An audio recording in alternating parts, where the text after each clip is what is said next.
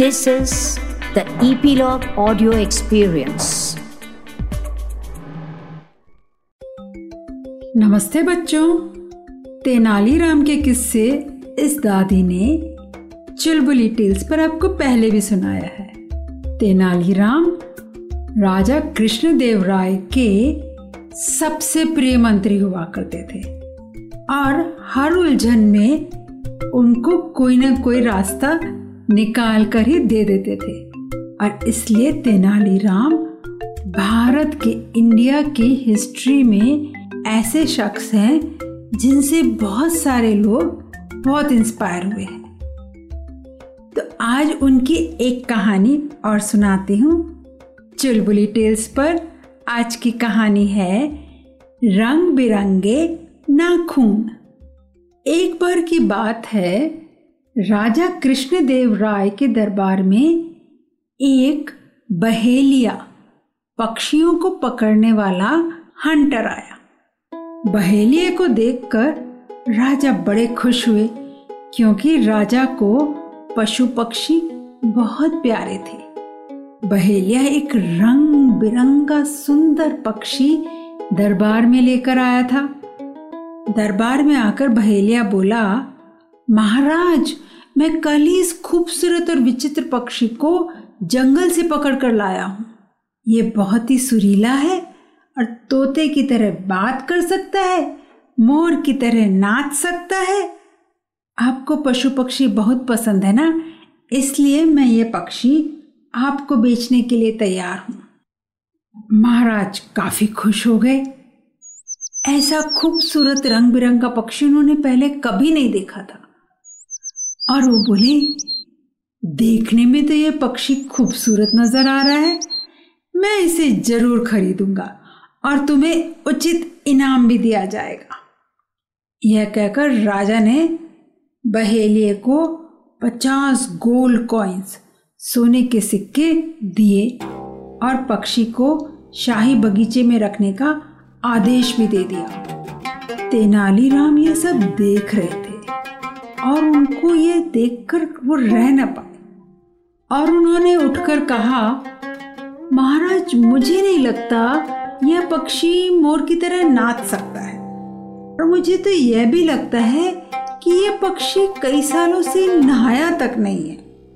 कितनी बदबू आ रही है।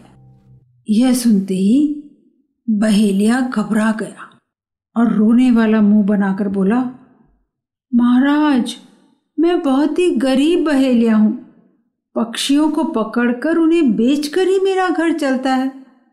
जितना मैं पशु पक्षियों को जानता हूँ, उसे प्रमाण की ज़रूरत नहीं है।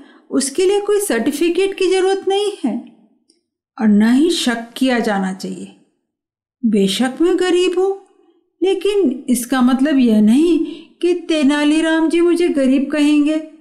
यह बात सुनकर महाराज भी तेनालीराम पर नाराज़ हुए और उन्होंने तेनाली से कहा, क्या तुम अपनी बात को साबित कर सकते हो? इतने में तेनाली ने कहा हाँ महाराज मैं साबित अभी कर सकता हूँ। ऐसा कहते हुए तेनाली एक जग में पानी भर कर ले आए और पिंजरे के पक्षी पर ज़ोर से उछाल कर पानी डाल दिया। ऐसा करते ही दरबार में बैठा, हर कोई आश्चर्यचकित होकर पक्षी की तरफ़ देखने लगा। राजा भी पक्षी को देखकर चौंक गए। तेनालीराम ने जैसे ही पक्षी पर पानी डाला, उस पर लगा सारा रंग उतर गया। पिंजरे में बंद पक्षी का रंग हल्का ब्राउन हो गया। राजा चौंक कर तेनाली की तरफ़ देखने लगे। और बहेलिया की तरफ़ देखने लगे। तेनाली ने झट से राजा से कहा, महाराज, यह तो एक जंगली कबूतर है, कोई विचित्र पक्षी नहीं। महाराज ने तेनाली से पूछा, तेनाली, तुम्हें यह कैसे पता लगा कि इस पक्षी को रंगा गया है, कलर किया गया है? तेनाली ने जवाब दिया, महाराज, बहेलिए की नाखूनों की तरफ़ नज़र डालिए। गौर से देखिए, बहेलिए के रंगीन नाखून और पक्षी का रंग एक जैसा ही है। और इसी बात से मैंने पता लगा लिया कि बहेलिए ने पक्षी को रंगा था।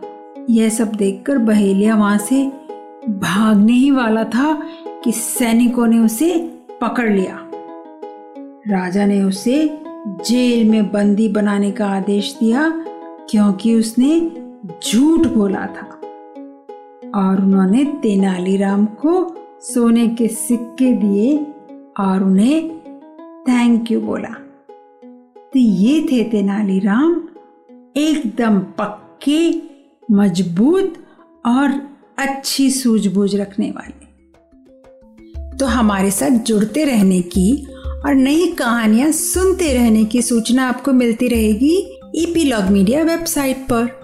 या आपके फेवरेट पॉडकास्ट स्ट्रीमिंग ऐप जैसे कि जियो सावन एप्पल पॉडकास्ट और स्पॉटिफाई पर। तो अपने फ्रेंड्स को भी बताना ना भूलें और हमारी कहानियाँ चुलबुली टेल्स पर सुनते रहें।